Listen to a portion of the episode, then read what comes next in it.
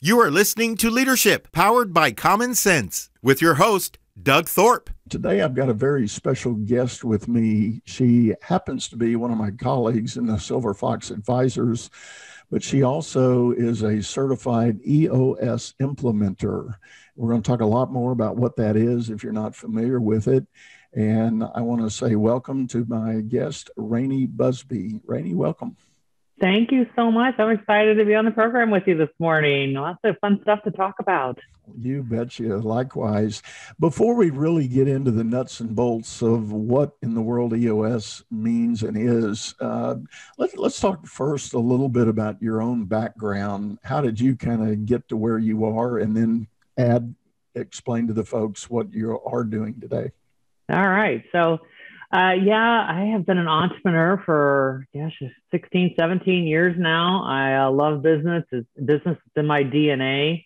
I started out as a software engineer, interestingly enough. It was uh, where you think software, but it's the systems and processes side, operations of different businesses. And I spent about 25 years doing that. Been involved in, uh, you know, $13 billion turnaround. Uh, no, it was waste management. That's how I ended up in Houston lots of startups, uh, many different industries. I held numerous leadership positions. So um, I was looking for an opportunity to take all of that um, expertise and understanding in systems and operations and bring it to the next level. And I ended up moving into the human capital space, yeah. which is really um, people strategy. It's like, how can we get the most out of our, our people in our organization and understanding where they are for example, if someone's a high potential, we want them to be able to grow to that next level, right? So we got to wrap a lot of development around them. So I spent about seven years as an expert in that area, and then um, decided to do something completely different. I had I had my own businesses going on, and I said, you know what? I really want to just kind of be a solo entrepreneur, right? I, I didn't want to have a lot of consultants and everything working for me, and so I was in this uh, Vistage meeting. I was a Vistage member, and they showed me this book traction and i'm like what the heck is that book? And so i you know opened it up. I'm like i was already doing that work but this is a model and it's got a community all built around it. And so that's how i transitioned into being a solo entrepreneur. And i've been uh, running my practice for about six years now. I've worked with over 50 different companies mostly privately held fast growing entrepreneurial leadership teams and I literally love what I do. I get to change people's lives every single day, and it's a it's a blessing. Well, that's amazing. You know, the entrepreneurial journey is is a very interesting one, and anyone that has attempted to create and run a small business knows that uh, you kind of get hit in the face on day one with the things you don't know about trying to uh, create and establish a, a viable, successful business. So uh, let's talk a little bit more about that book and and the kind of the high level summary of what the entrepreneur operating system is all about. Sure. So the entrepreneurial operating system, which we call EOS for short, is really a set of powerful tools. It's a model. So is not really software. It's literally a foundation to put into your business and it's made specifically for fast growing smaller companies, which are usually neglected in this space. And so we look for companies about 10 to 250 employees that are really ready to take it to that next level. So this is good companies that want to be better. They want to, to kind of up their game. And so when we look at this model, we're like, well, how does it add value back into the business? There's really three key pieces. It's your vision. It's getting really laser focused, crystal clear. Where are you going? How are you going to get there? And most importantly, how each and every employee is going to help you achieve that vision. And then the traction side of it, which is also the title of the book, that's really making that vision reality through execution, discipline, and accountability. And then finally, the healthy, and that's creating a healthy organization where people love what they do, they love the business and the services and products, and you bring that all together. I work with the leadership team. So we say, as goes the leadership team, so goes the rest of the organization. And everybody gets some EOS love. And so in this traction book, um, basically it is uh, a textbook. So we give these tools away. You can use someone like myself to guide you along this journey of implementation, or you can do it yourself. And so I like to tell folks if you are really looking to try a few of those tools, this is the book to do. Um, if you want to see uh, what it's like working with someone like me, get a grip. This is a fable of an IT company working with an implementer. His name's Alan. So it kind of gives you a little bit of overview of, of the EOS tool. That's great. And, and the whole traction network uh, uh, globally, uh, you, you got a certification in it, right? They, they have training and development that they do for professionals like yourself to help others. That is correct. So we are held to certain standards. So I am a certified EOS implementer. Um, we have uh, different ways that we gauge whether you're professionally trained or certified. And so, yeah, that is a, um, a key part of the model. We're always learning, always sharpening our tools because we learn from our community. So right now there are oh, 430 implementers such as myself of different various variations of discipline and we're also in 15 different countries. So we've we've implemented over 10,000 companies worldwide and growing like crazy. So people are really starting to embrace this, the effectiveness and the simplicity of this tool and just um, taking off with it. And so we, we estimate of people that self-implement and just buy this book, there's probably well over 100, 150,000 companies that have done that on their own. And I'm give back, give first is one of our core values. And we do, I talk to folks all the time, like, call me, I'll help you with that tool. They're like, all right, this is awesome. So, yeah. Yeah, well, that, that's great, and I, I can attest to that too. I've uh, I've got the book in my library, studied it well, and I um, uh, while I haven't uh, attempted the certification process, I, I love the model and the principles behind it, and um, I, I, think what I'd like to do is touch on a couple of the key points, and maybe this is in the no particular order. Sure. But I know I'm a big champion of the concept of having a vision for what you're doing. You know, scripture mm-hmm. tells us without vision, the people perish. And I think that is very true, whether you're in an executive leadership role in a large corporation or you are an entrepreneur if if you don't have a crystal clear vision of exactly what you're about and where you want to go, um, you know, as they say, any road will get you there. So, talk a little bit more about how that plays out in the in the in the model for traction. Sure. So um, I always like to say, uh, if I was walk if I walk into a leadership room and there's eight people in the room, and I take each one of them out into the hallway and I say, what's the vision for the company? Where are we going? I would get as many different answers as the number of people that I talk to. So just imagine the confusion that's being spread across the organization. So we need to make sure everybody is singing the same song from the same sheet of music. And so within the tool, there's a two page strategy document, and it's really focused on eight different questions that helps us to get laser focused on that vision and the strategy to execute so that we can share that with everyone in the organization. So it's not just up here in the leadership or owner's head.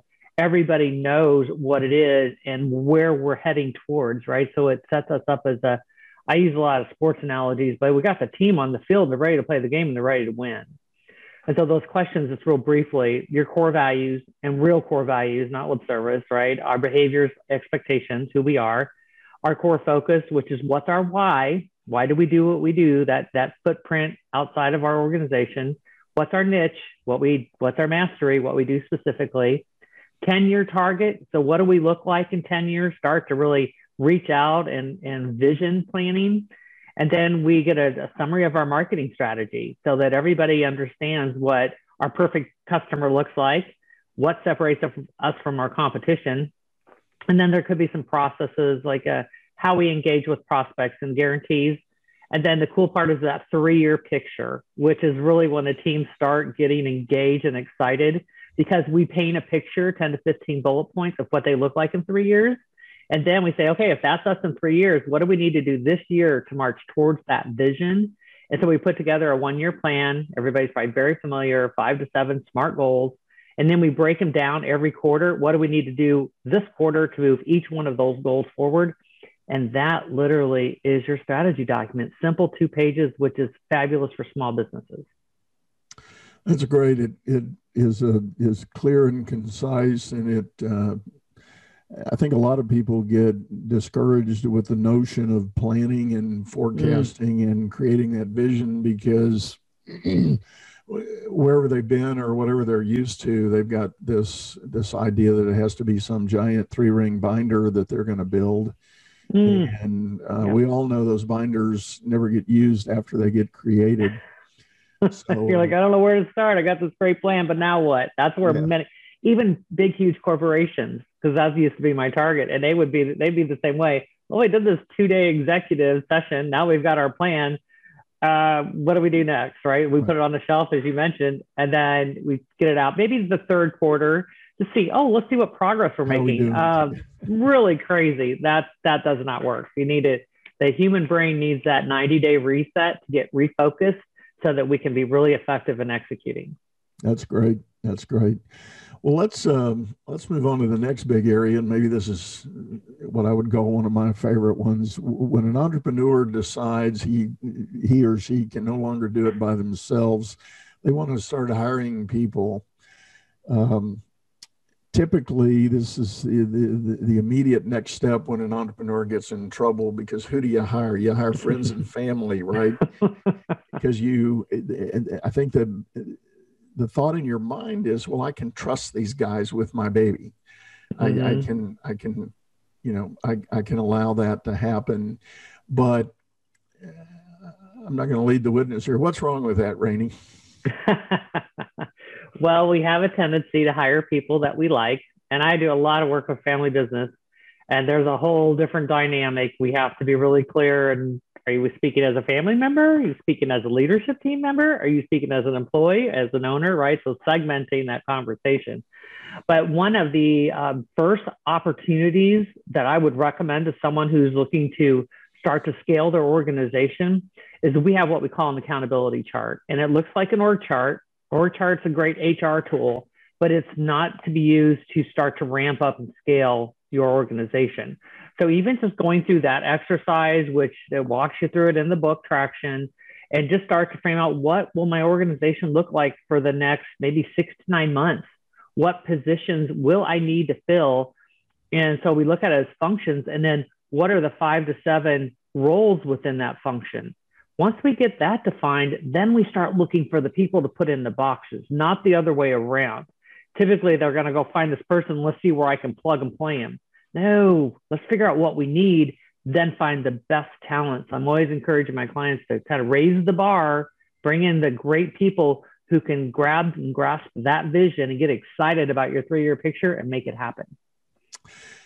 Yeah, you know, I, I, think that's great advice. That whole idea of of mapping out the accountability for the, the the real work you need to have accomplished and segment that in whatever framework makes sense and then go seek the talent that and and you're right i think for a lot of entrepreneurs that model is exactly upside down from where they they want to start the other mm-hmm. thing that um, i see happening a lot and i was uh, i was kind of introduced to a concept by a, a guy that's in the placement business and that is if you're sitting there owning your company and you want to go from 500,000 to 3 million if you've got one of these accountability boxes defined for say sales.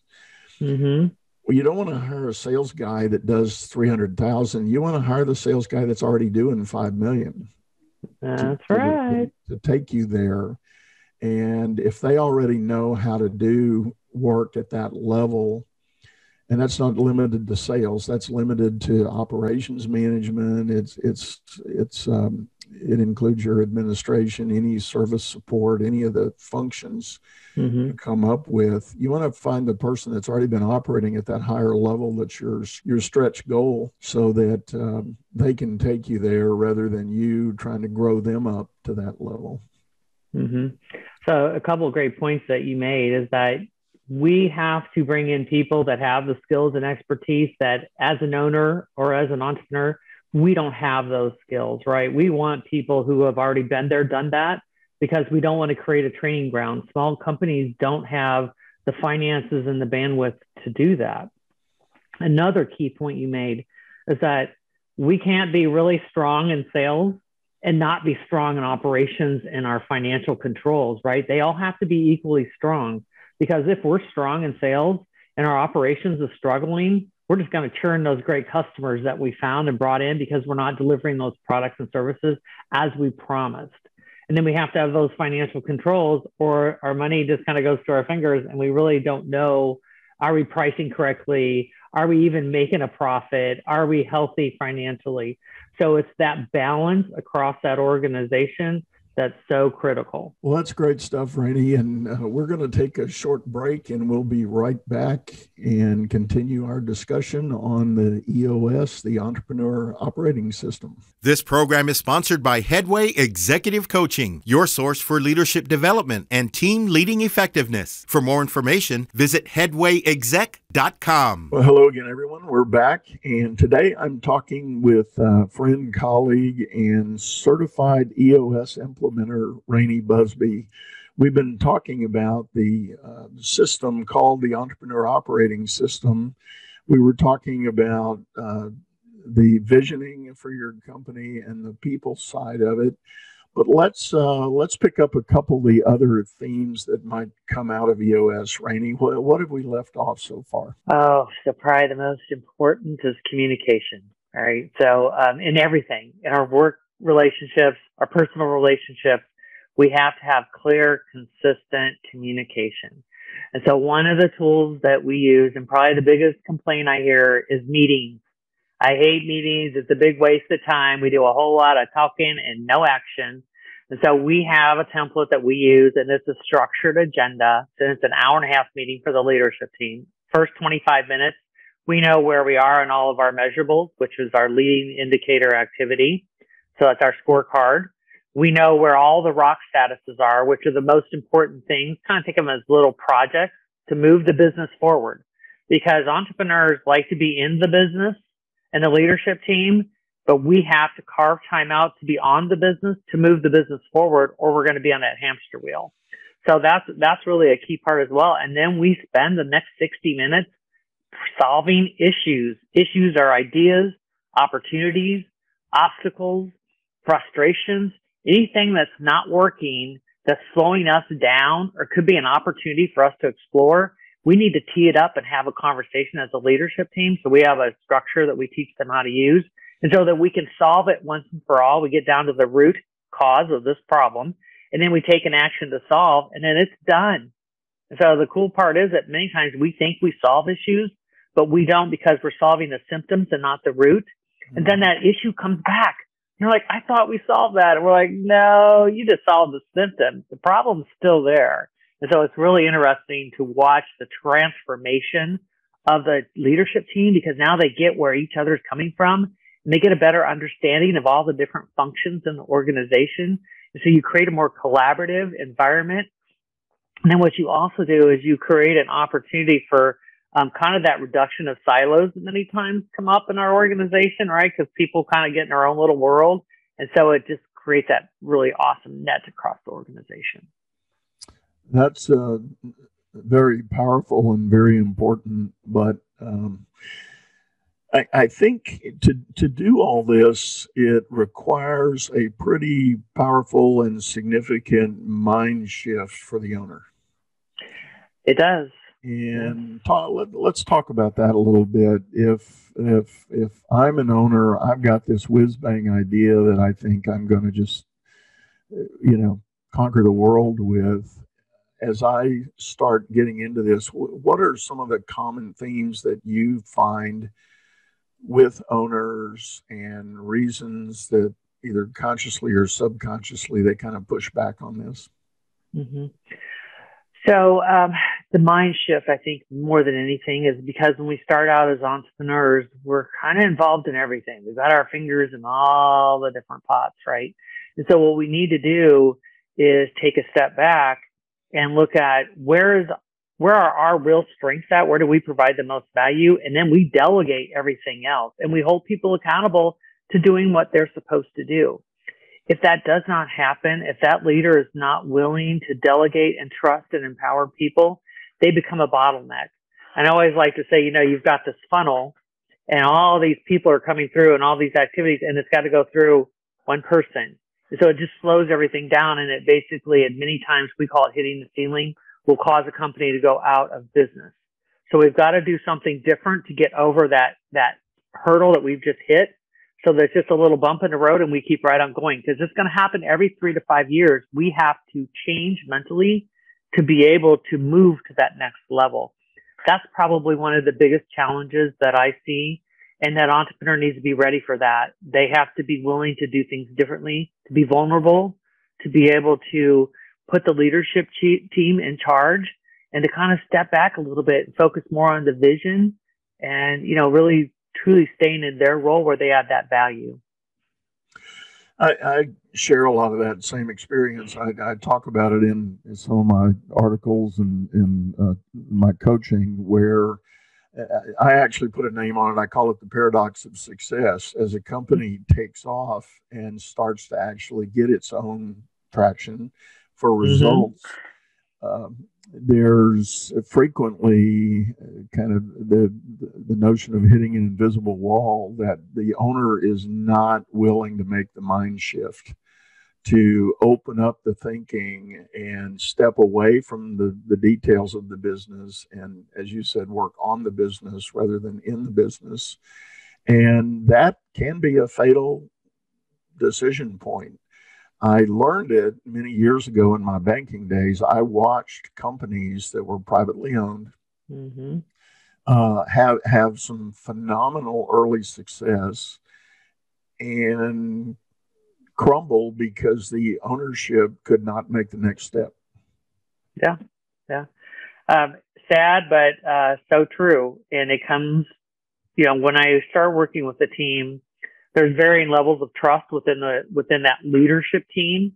And so we run them through some exercises, which I'm sure you you do in your practice as well, is to help them to build trust and really understand where each other is coming from. But it's you know if we think about you know Patrick Lencioni is one of my favorite authors, and he has the five dysfunctions of a team, which we teach during our annual session with clients. And the foundation of that pyramid is trust. And so if you don't trust, you won't step into those difficult conversations. You won't buy in on the decision made of the team. And we can't have an owner coming in and saying, well, I don't agree with that. We're going to move this direction. It needs to be a collaborative, cohesive decision made by that team. And then once we decide the direction, we're all moving forward in a united front and communicating that to the organization. Because if that does not happen, we will not be successful. Yeah you know, for those out there that may be listening and you own a small business and you're saying, "Yeah, guys, but I, uh, you, you don't understand. I don't want to lose my vision. I don't want to lose the values I think my brand's going to represent." That's okay. You can be the the visionary for the the cause. You you can keep the flag. You can keep the standard that you want to create but I think the point here is there's there's a mind shift and a process for being able to properly communicate that vision, hold people accountable for the achievement of that vision, mm-hmm. and uh, leverage talent that you can assemble to execute on the vision. Right. Mm-hmm. So you don't. We're not talking about giving up your baby. No, no, not at all. What I find most often is my clients the owners are visionaries, right? They are the face to the community. They're the person out there networking. They're building relationships with their largest clients. And they're really looking at the market and where are we going next and what opportunities do we have? That's their magic, right? But they find themselves down in the day to day operations, you know, making sure our products are getting out and all the things that pulls them away from that that place where they're so empowered. And so we need to get them back up into that visionary role because it's so important to the company moving forward because I mean, we've seen some drastic changes during this pandemic. So we truly need to be looking at what's next. Where did our market shift? Who moved our cheese, right? Where's the cheese at now? And those companies that were able to make that quick shift because that visionary had their eye on the market and what was changing external from the mm-hmm. organization, they are the most successful companies. Because if you just sit there and think, well, things are going to change and my business is going to be back as it was, that's not our reality of our world, not today. And not going forward. So, uh, talk to us about the kind of the ideal prospect company that you like to work with. So um, it's really quite interesting. This model is so flexible that I work with both for profit and nonprofit. So one of my best clients is a church and it has been transformational because the cool part is that this model applies to every employee and every volunteer and every third party vendor that you're depending on, right? So you think about, you know, the for profit or the nonprofit, um, 10 to about 250 employees sweet spot. I have smaller. I mean, I use it in my, my practice is me and my assistant and I have very large up to 600 1000 employees, but it's really that psychographics. It's what's important to, to them in moving forward and they have to be open and honest and vulnerable and willing to empower that leadership team. And they're really pretty healthy companies. This is not for broken companies because there's a reason they're broken and usually it starts at the top. But this is for companies who truly want to move forward. They have a vision and a plan they want to achieve and they're willing to empower that leadership team to make collective decisions to move it forward. Yeah. Yeah. I, am guessing, and I may be putting you on the spot here. Uh, you said typically not for broken companies, but if if the owner is being honest with themselves and calling it broken and saying I need help fixing it, this can work for them, right? Oh, absolutely. Um, it's it's that mental shift of wanting to do something different. I always like to say, what got us here is not going to get us there we have to change in many, many different ways. And so, um, also it's, it's always, uh, I just get it. I, I chuckle. I just can't help it. But when I'm meeting with prospects for the first time and I say, so what's going on in your business? And I have like a 20 minute open dialogue and they're just telling me what's, where are your strengths? Where are your challenges? And they're like, I bet you haven't heard that before, you know, because they feel like they're like, like the only one. And I'm like, only every single conversation I'm in, I say, you guys are normal you guys are so normal, so it's okay. You've had a lot of people around you that have those same challenges and dysfunctions. But the difference between you is that you want to do something about it and move away from that. So it is so funny. And they feel so, you just see like, oh, okay, so we're not really like, you know, the, the, the big kids that, that can't get anything done kind of thing. So it's funny. Yeah.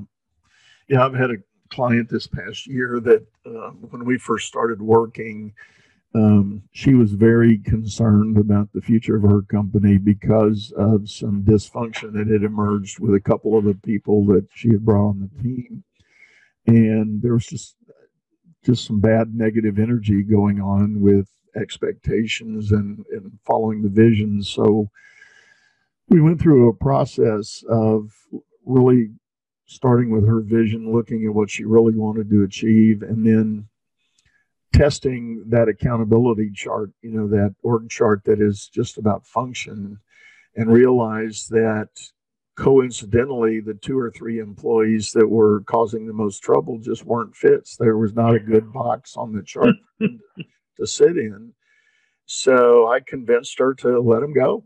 Just and and you know that was more than 50% of her workforce at the time and so she was really worried about execution but um, she did it, and then we really redefined her hiring process. Mm-hmm. And fast forward about four months, she's found two new people to take the place of three. So she's saving money on uh, payroll and has probably double the capacity she had before because she's, oh, yeah. she's got the right people doing the right stuff. And she hired up. She hired people that were already used to working at this higher level that she was trying to achieve. And um, I was in actually a team workshop she had a couple of weeks ago, and it, it, the the energy in the room was palpable. You, you know they're going somewhere now. So it was uh, it was very rewarding to have been the coach to kind of help help her through that, but uh, to see it in play. Uh, the point being, it can happen. Uh, and that's quite common. Um, I have seen in many, many, many cases at least a 50% turnover in the leadership team and quite a bit of turnover in the staff as well. because we settle for people and we put up with a lot of things we shouldn't be putting up with because they're bringing us down. And so your example was spot on. I may have had four people doing all this work before, but if I bring in the best of the best, I can get it done with two people. Maybe I pay them a little bit more, but it's still saving me money and saving you a lot of headache because now you have the right people. So we always say, get the right people, fit our core values, get them in the right seat on the accountability chart so that they're in their, their magical place, what they do best and what's so part of their DNA. And then you just turn them loose and you make sure that that balance is sustainable. So we never bring in people that don't fit our core values. They're, they're, they're just going to kind of chip away at our core values if we're not careful because they'll right. try to make them themselves. Right. Right. They're all Absolutely. about their core values. Absolutely. Well, Rainee, this has been phenomenal. We're going to have to wrap it up here. Um, tell tell people how they can get uh, in touch with you.